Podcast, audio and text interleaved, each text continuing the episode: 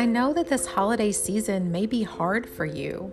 From reminders of past traumas to navigating difficult schedules with co parents to putting on a fake happy face for family and friends. The holiday season is anything but merry and bright for so many overcomers of narcissistic abuse. And I can relate.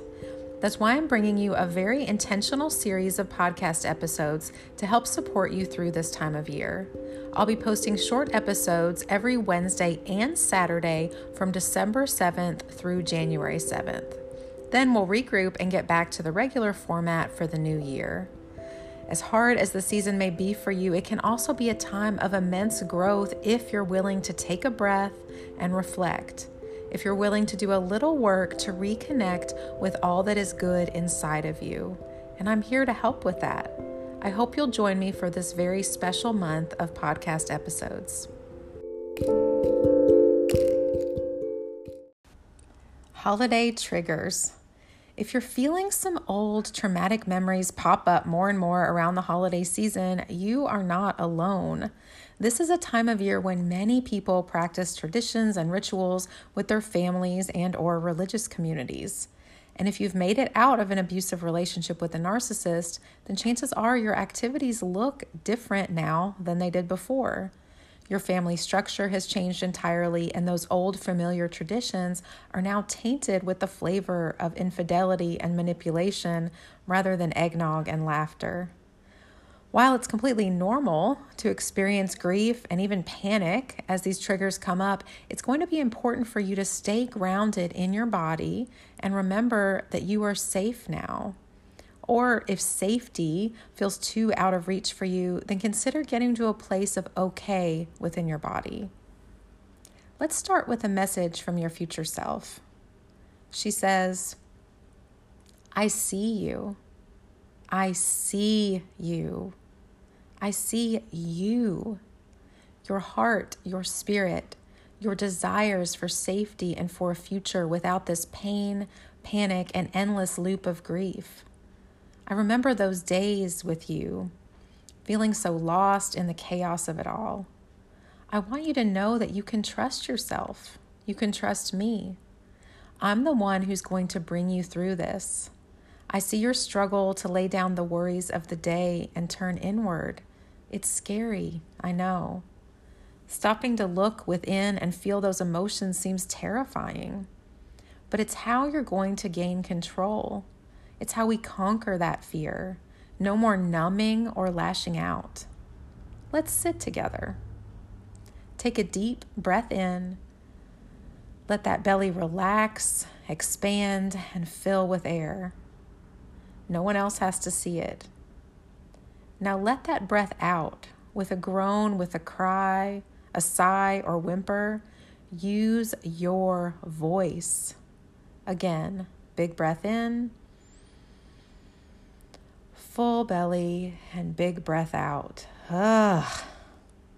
Now, what do you feel? Scan your body, starting at the crown of your head and slowly moving down to your toes. No need to get too hung up in any one spot. Just notice what's going on in there in your body. Observe. Observe any areas that are particularly calm or particularly tense. Continue to breathe. Imagine the gentle wave of a warm summer breeze washing over those tense areas. Feel it as you breathe in and accept it as you breathe out. Again, as you breathe, feel the warm breeze come and feel it glide over you on its way out. You are safe in this moment in your body. In this moment, you are in control. Every breath, every movement, no one else gets to claim this. You belong to you.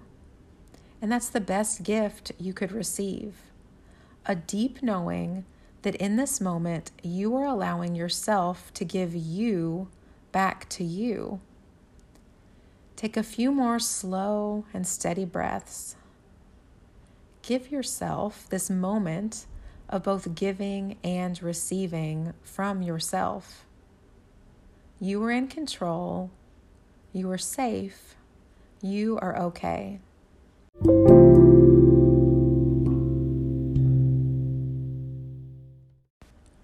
For further reflection, I want to challenge you now to take this one step further by engaging more actively with some art.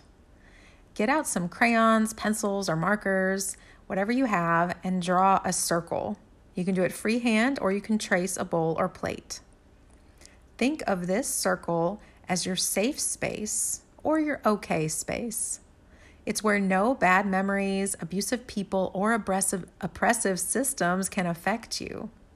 What colors do you see there in your safe or okay circle? Draw a few lines, shapes, and gestures to illustrate this safe feeling you have in your body. Then, when you're finished, place your drawing somewhere you'll be able to check in with it daily or many times per day. Let it be a good, peaceful memory of safety that can shift you back to this moment when needed.